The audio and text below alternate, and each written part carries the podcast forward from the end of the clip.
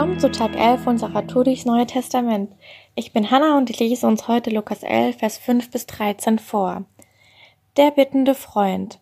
Und er sprach zu ihnen, wenn jemand unter euch einen Freund hat und ginge zu ihm um Mitternacht und spräche zu ihm, lieber Freund, leih mir drei Brote, denn mein Freund ist zu mir gekommen auf der Reise und ich habe nichts, was ich ihm vorsetzen kann. Und der drinnen würde antworten und sprechen, mach mir keine Unruhe, die Tür ist schon zugeschlossen, und meine Kinder und ich liegen schon zu Bett. Ich kann nicht aufstehen und dir etwas geben. Ich sage euch, und wenn er schon nicht aufsteht und ihm etwas gibt, weil er sein Freund ist, dann wird er doch wegen seines unverschämten Drängens aufstehen und ihm geben, so viel er bedarf. Und ich sage euch auch, bittet, so wird euch gegeben, suchet, so werdet ihr finden, klopfet an, so wird euch aufgetan. Denn wer da bittet, der empfängt, und wer da sucht, der findet, und wer da anklopft, dem wird aufgetan. Wo ist unter euch ein Vater, der seinem Sohn, der ihn um einen Fisch bittet, eine Schlange für den Fisch biete, oder der ihm, wenn er um ein Ei bittet, ein Skorpion dafür biete? Wenn nun ihr, die ihr böse seid, euren Kindern gute Gaben geben könnt, wie viel mehr wird der Vater im Himmel den Heiligen Geist geben denen, die ihn bitten? Ja, richtig schön, dass du eingeschalten hast. Ich freue mich richtig drauf, meine Gedanken mit dir zu teilen. Ich habe mir diesen Abschnitt ausgesucht, weil die Geschichte, die Jesus da erzählt, so viel mit meinem Alltag zu tun hat und ich auch über die Geschichte noch mehr, ja, darüber lernen durfte, was sich Gott unter Freundschaft mit uns Menschen vorstellt. Am Anfang von Kapitel 11 fragen die Jünger Jesus, wie sie beten sollen. Ich bin davon überzeugt, dass Gebet richtig wichtig ist in unserer Beziehung zu Gott und dass er Gebet benutzt, um ja die Beziehung zu ihm aufrecht zu erhalten. In der Luther-Übersetzung ist der Abschnitt überschrieben mit dem Satz der bittende Freund.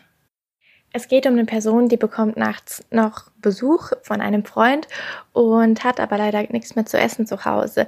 Deshalb ähm, klopft ähm, die Person bei bei einem guten Freund und fragt, ob ja, ob der noch drei Brote ähm, übrig hat. Ich glaube, dass wir richtig oft in unserem Alltag dieser bittende Freund sind. Ähm, wir wir beten zu Gott und bitten ihn um etwas und klopfen quasi an seine Tür und haben vielleicht manchmal das Gefühl, dass sie zugeschlossen ist und dass, ja, dass Gott nicht auf unsere Gebete, auf unsere Bitten antwortet. Jesus will uns mit der Geschichte voll ermutigen. Er sagt so, die Tür ist, die Tür von Gott ist offen, die ist nicht verschlossen. Und ähm, wir dürfen unverschämt drängend bitten. So Gott wird, ähm, ja, wird die Tür öffnen oder wird, wird sie nicht geschlossen halten. Und er wird, wird uns das geben, was er braucht. Und er wird uns noch mehr geben. Er wird uns seinen Heiligen Geist geben.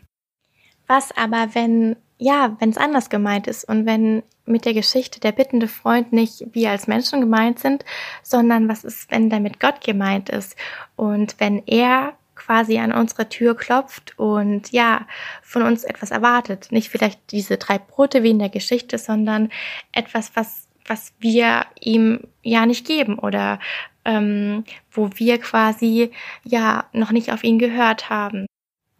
Wie in jeder Freundschaft auch wünscht sich Gott so einen richtigen Dialog mit uns. Er, ja, er hat uns richtig viel zu sagen. Er will, er will gute Dinge über unser Leben aussprechen. Er will uns im Alltag helfen und unterstützen.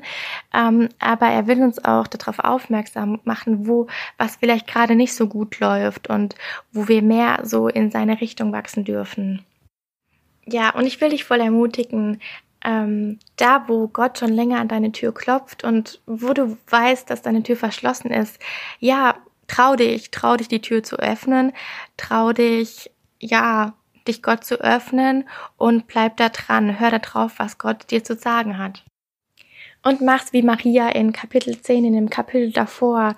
Ja, setz dich an die Füße von Jesus und hör zu, was er zu sagen hat.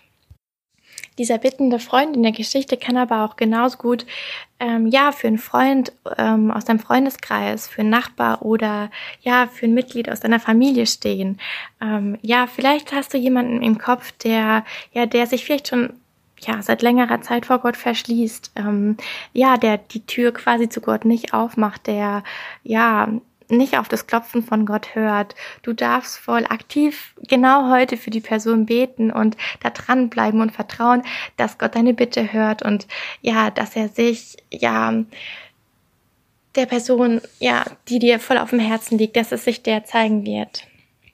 Nimm das heute richtig als Challenge für, für offene Herzenstüren in deinem Umkreis zu beten. Ja, vielen Dank, dass du zugehört hast. Ich wünsche dir einen richtig hammer gesegneten Tag.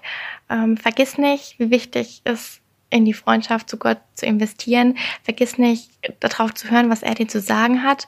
Und ähm, ja, vergiss nicht zu vertrauen, dass ja, dass er deine Bitten hört und ja, dass er sie ja, dass er sie beantworten wird.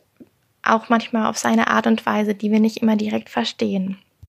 Gott meint's richtig, richtig gut mit dir. Darauf darfst du vertrauen. Sei gesegnet.